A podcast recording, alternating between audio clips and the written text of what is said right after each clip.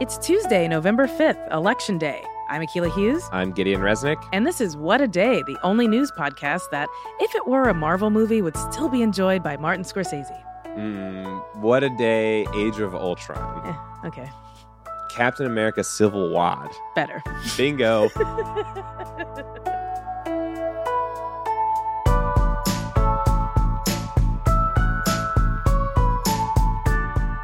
On today's show, Trump officially says goodbye to the Paris Climate Agreement. We interview Governor Jay Inslee to get his response. Washington State votes on affirmative action, and then some headlines. The Trump administration has formally told the United Nations that the U.S. is out of the Paris Climate Agreement. The announcement means the United States begins a year long process to completely withdraw. Let's just all get on the same page here. What is the Paris Climate Agreement, and what were the goals of the uh, the agreement. Yeah. So basically, this was an agreement between almost 200 countries. It was part of a kind of large diplomatic um, accomplishment for the Obama administration in 2015. All of them were basically setting out to keep the planet from warming more than two degrees Celsius, and if possible, one and a half degrees Celsius above pre industrial levels. Um, and basically, since 2017, Trump had said we're going to get out of this. Mm-hmm. Even before then, he was campaigning on the fact that you know America first means we don't like the climate. We yeah, are, we're the first in emissions. yeah, for, first in emissions, first to exit the agreement. Mm-hmm. Um, and effectively, this is a large international agreement where everyone is trying to sort of curb their greenhouse emissions as best as they can. And Trump's decision to do this, th- this formal exit on Monday, comes at a time when the United States has been the second largest emitter of greenhouse gases. Scientists have said that carbon emissions literally have to be cut in half by 2030, or there's going to be cataclysmic consequences. Mm-hmm. Uh, and 2018 marked record high levels of global carbon dioxide emissions. Mm. So he doesn't have a real basis for doing this. And except for ruining the earth right before he, he does or something. Like I don't understand the point. I yeah, I mean the only stated reason that he is brought up is that cutting emissions hurts economic growth because he's looking at things in terms of coal and in terms of sort of traditional fueling methods. Um, mm. But that doesn't take into account that reorienting an economy around zero emissions would spur job growth. Mm-hmm. And one of the funniest things that he said about all this was in 2017 when he was first talking about the United States leaving, he said something to the effect of, I want to represent Pittsburgh and not Paris. Oy. And the mayor of Pittsburgh was like, please let's not yeah. don't mention my city at all. yeah, totally keep my name out of your mouth. Oh wow. Well, there are big ramifications for the US leaving the accord like because this is a global agreement, it only really works if everyone holds up their end of the deal. So, what does that mean for the rest of the countries that decided to sign on? We won't know for a little while. And on the one hand, it, it has been encouraging that other people are not following the United States lead. I mean, even before this sort of procedural announcement on Monday, like we said, Trump had been talking about this for years, mm-hmm. and no one else was saying, "Okay, we're we're down as well." Um, but on the other hand, what it has meant is that there are already kind of diplomatic efforts underway globally to try to figure out what do we do without this sort of massive superpower policing this or mm-hmm. or being involved in the process where they say, you know, hey, because we're here you need to be doing this also. And that goes for countries like China and India that are considered developing nations. So they're not obligated to curb their emissions per the United Nations rules. They're doing so because they were in this agreement yeah. and because the United States was there. Mm. Um, and so now it's sort of going to be potentially countries that make up the European Union trying to keep that pressure up. And I think the important thing, too, when we look at all of this, is we're seeing kind of global climate catastrophes happen on a daily daily basis. Like mm-hmm. even more so than in 15 when people got together and said, "Hey, let's try to prevent these." Yeah. Um, it does um, seem like every year it gets a little worse. well, without question. Yeah, and and there's scientific evidence for it. Mm-hmm. So, the other thing that happened when Trump decided to withdraw from the Paris Agreement in 2017 was a group of states formed this climate alliance and they were basically like we're going to make our own sort of alliance here to comply with the Paris Agreement it's 24 states and two territories, and they represent something like 60% of the US economy. So at least there is that. And that effort has been going on since 2017. Yeah. I mean, what does this look like for regular people, though? Uh, it's not really just a diplomatic fuck you from the United States to everybody else on earth. Uh, California's on fire, cities are underwater. Like if I'm a regular human, I am. what what am I supposed to expect? Fact check true. Uh, I mean, yeah, I, I guess for right now, it's important to recognize that this is a global climate crisis affecting communities far and wide. We've gotten, you know, enough scientific data that suggests like action is needed. The good thing is that there can be action and people are really pushing for it. Um, mm-hmm. the the Paris Accords were just sort of this initial framework and they were a guide for how these countries could actually go forward on this. And mm-hmm.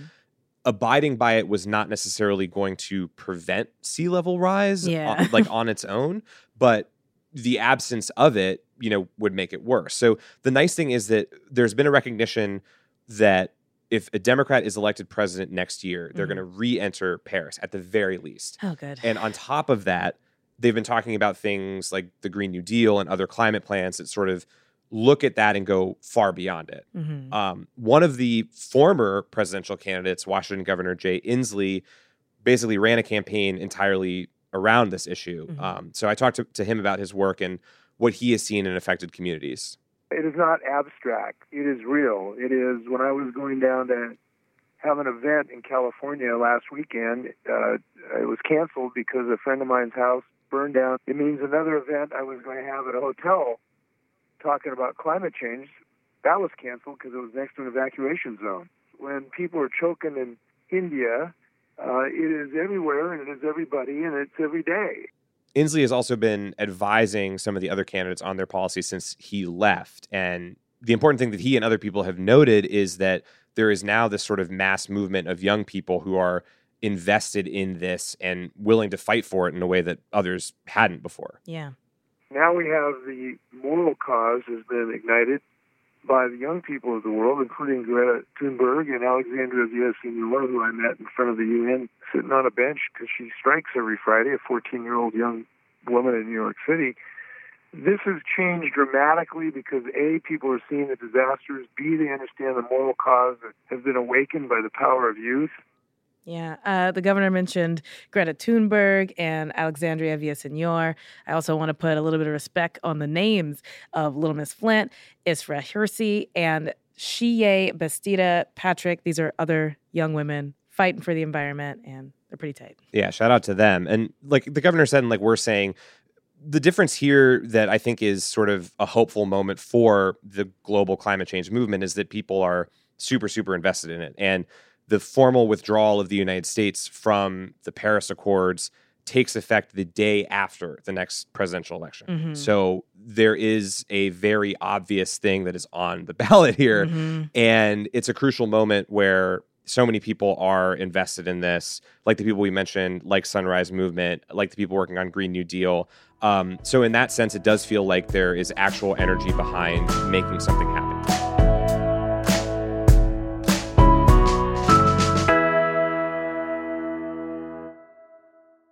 We've been talking about what's on the ballot in state elections for the past few days, and today is no exception. It is election day across America. Go vote. And in Washington state, locals have the opportunity to officially repeal the state's ban on affirmative action that's been in effect since 1998.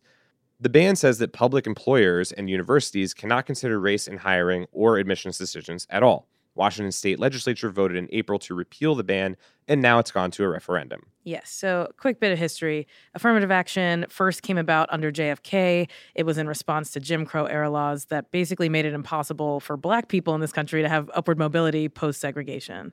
Yeah. And it's interesting, given the recent history of how progressive Washington has been, that this is something that people are even having to vote on. What yeah. what is going on here? Yeah, it, it is weird. Uh, it's an interesting point though about progressive places and how you know they can also uphold systemic oppression. So typically when we talk about racism in this country, we talk about the Southeast and slavery and Jim Crow and all of that. But you know nowhere in this country is immune to uh, racism. And in terms of like you know specifics, Florida is the only state in the Southeast region that uh, has a ban on affirmative action. So this is, you know, a widespread issue that's not, you know, specific to areas where we like to say it's more racist than others. Um, but the real story here is that since the affirmative action ban in 1998, women and people of color in Washington state have suffered financially and in college admissions. According to the data, before the ban was enacted in the 90s, almost 10% of government contracts went to women and people of color. Uh, since the ban, that number has dropped to 3%. So those numbers come from the Office of Minority and Women's Business Enterprises in Washington, and they contend that if the state had continued awarding, you know, 10% of those contracts to women and POC-owned businesses, then those companies would have gained upwards of 3.5 billion dollars. So seems not only good for them but for the state. Yeah, it's a it's a real problem. On the education point, the New York Times is reporting that in states that have an affirmative action ban, there was a negative impact on minority admissions, especially in California, a state I now live in. But also in Washington state. So 18% of Washington is Hispanic. Only 8% of the student body at the University of Washington is. So what we're seeing is inequality in terms of opportunity in hiring and admissions in government. Uh, all of this can be traced back to the 1998 decision to ban affirmative action. The only minority group whose admissions and hiring hasn't been negatively impacted uh, by the affirmative action ban is Asian Americans, who are you know, technically overrepresented in Washington schools in relation to the population size. And we'll get into that in a second. Hmm. So, why did Washington want to ban affirmative action in the first place? What groups are sort of um, pushing against it? You know, even even now. Yeah. Uh, so there are obviously boundaries to liberalism. Um, but the main proponent of banning affirmative action in Washington, um, but also nationwide, tend to be conservative white people and Asian American populations. Some survey data does show that younger Asian Americans tend to break with their parents on this point and they favor affirmative action. So, you know, obviously no one's a monolith, but just given details. It's um, always the olds. the olds of every group. Um, so, Washington's governor, when the vote to repeal or to ban affirmative action happened was Gary Locke. He's Asian and he supports affirmative action. He did in the 90s, he still does. Uh, Locke went to Yale in the 1960s, and he did that because representatives from that university visited Seattle looking for more diverse applicants, and they encouraged him to apply. Uh, he said plainly at an event le- recently, quote, I was a product of affirmative action. So he's been a real activist towards equality in his community. Um, another Asian person who is on the right side of history on affirmative action is Hasan Minhaj. good, uh, good uh, transition. you know, we try. Uh, so Hasan hosts Patriot Act on Netflix. It's a great show. He did a great episode on affirmative action and recent lawsuits funded by Ed Blum. Now, Ed Blum isn't helping Asian kids because he's trying to put together a K pop band. He's been trying to end affirmative action for years by suing schools. Right. So, Ed's a white guy who isn't a lawyer, but really, really hates affirmative action and really, really loves affirmative action lawsuits. He created Students for Fair Admissions, and its express purpose is to recruit Asian American students who didn't get into Harvard. Uh, so that they can sort of parrot these conservative talking points that black and brown students uh, being admitted is somehow in competition with the idea of meritocracy. Uh, even though the institutions that they're fighting tend to have legacy admissions, uh, which you know means that someone in their family went to the school. They also you know accept large donations if you want your kid to go there. Um, so almost certainly a higher percentage of students that go to Harvard are legacy admissions than the black population. See, up until now, I thought it was just purely, you know, keep your grades up, uh, you know, do a cool debate club thing, and, and you're in. Yeah, unfortunately, not quite. Uh, Hasan had another idea as to why some of the students get in and some don't. I thought I wasn't going to get into Stanford because some black kid was going to take my spot. But I didn't get into Stanford because I was dumb. Yeah. But Washington, also importantly, is not the only state that has banned affirmative action, as you mentioned it's this broad array of states. It started with California's ban, and Texas, Florida, Michigan, Nebraska, Arizona, New Hampshire, and Oklahoma have all banned it. Mm-hmm. So, does tomorrow's vote on this referendum have any implications for those states too? Uh, so, California did attempt to repeal their ban in 2014, but again, uh, there was pushback from conservative white people in the state and the Asian American community. So, it eventually just got dropped. Uh, I'm not sure if that means something for California, but I do think that the result of the you know the referendum tomorrow is going to potentially have it you know have the issue back up for debate in those states that you mentioned.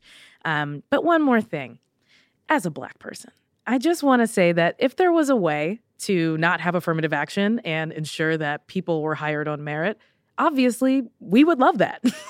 uh, the problem is, historically, Black people have been excluded in every part of this country from like we said education to hiring to government positions and so it is not as if we're looking for a handout it has never been fair and we're just trying to even that out if you're in Washington state, please go vote on this measure. Support Referendum 88 to amend the 1998 ruling to allow for minority status to be considered when hiring or admitting qualified students.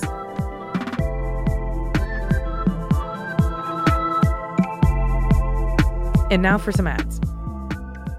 So one time I was at the airport and my checked bag mm-hmm. went way over the weight. Wait. Oh yeah. It was like 58 pounds or whatever. Dang. And yeah, yeah, it was I was smuggling. I was that's what I did. Uh, and what I got to put the excess stuff in was like a garbage bag. Oh, they handed you a trash bag for your stuff to carry on. Yeah, and then so I had to bring that and then like brought that into work the next day. Mm. And to avoid this humiliation in the future, I am really interested in actually trying the away travel case. Oh yeah, I have not tried yet. Very cool. Well, the carry-on has a lightweight and durable shell that's made to last a lifetime of travel. It includes an optional ejectable battery to keep your phone charged, but also if you get in trouble at TSA for having that battery in there, you can just pop it out like boom, what up? Yeah, that would be very very tight to experience. Yeah, um, there's also a bigger carry-on, so if you want a really big one and press the limits of the overhead bin, try that. There's a 100-day trial and everything Away makes, so you can take it out on the road with you, make sure that it doesn't rip like a garbage bag would. uh, full refund, no ifs and or asterisks later. Yeah, that's what's up. Because getting away means getting more out of every trip to come. For twenty dollars off a suitcase, visit awaytravel.com/slash what a day and use promo code what a day during checkout. That's awaytravel.com/slash what a day and use promo code what a day. What a Day is brought to you by Fast Growing Trees. Fast Growing Trees is the biggest online nursery in the US with more than 10,000 different kinds of plants and over 2 million happy customers. They have everything you could possibly want, like fruit trees, palm trees, evergreens, houseplants, and so much more. Plus, Fast Growing Trees makes it easy to order online, and your plants are shipped directly to your door in one to two days. And along with their 30 day Alive and Thrive guarantee, they offer free plant consultation forever. We love fast growing trees here. I keep telling you that the mini plants that I've gotten from these folks are yet hanging on.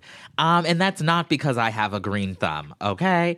This spring, fast growing trees, they have the best deals online, up to half off on select plants and other deals. And listeners to our show get an additional 15% off their first purchase when using the code WAD at checkout. That's an additional 15% off at fastgrowingtrees.com using the code WAD at checkout. Fastgrowingtrees.com, code WAD. Offer is valid for a limited time. Terms and conditions may apply.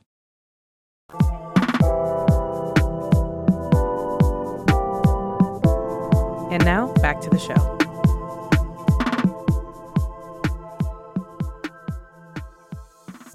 And now let's wrap up with some headlines. Headlines. A court has ruled that President Donald Trump has to turn over eight years of tax returns to a Manhattan grand jury.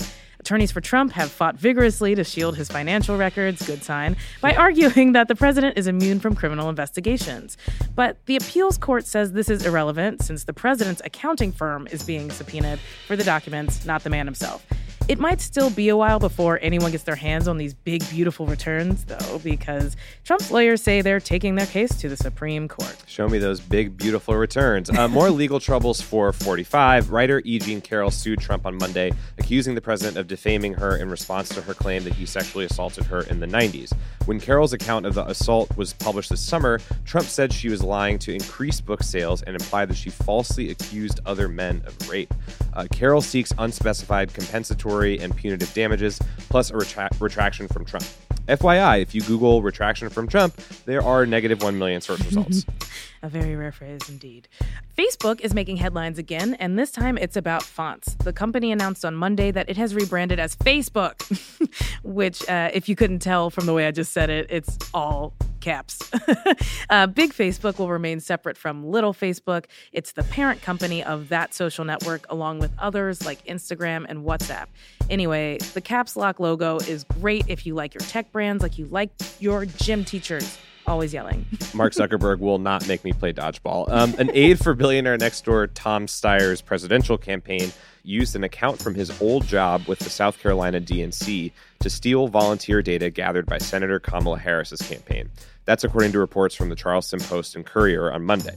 The aide has been fired, and Steyer's campaign has suggested that he downloaded the data inadvertently, which is like how I inadvertently fill my water cup at Chipotle with free Mr. Pibb.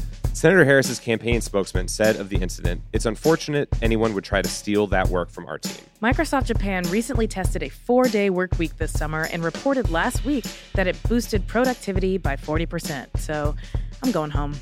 Uh, NFL safety Jermaine Whitehead was cut by the Cleveland Browns on Monday after he threatened to kill fans on Twitter who criticized his performance in Sunday's game against the Denver Broncos.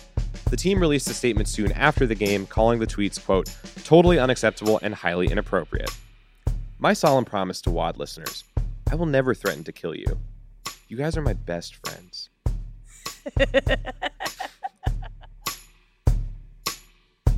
And those are the headlines.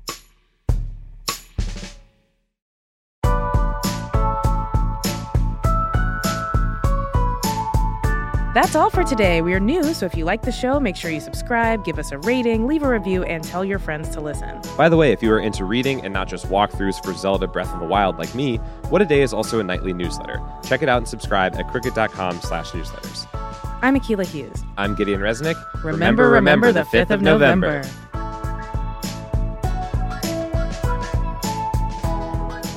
What a Day is a product of Crooked Media. It's recorded and mixed by Charlotte Landis. Sonia Tun is our assistant producer. Our head writer is John Milstein, and our senior producer is Katie Long. Our theme music is by Colin Gilliard and Kashaka.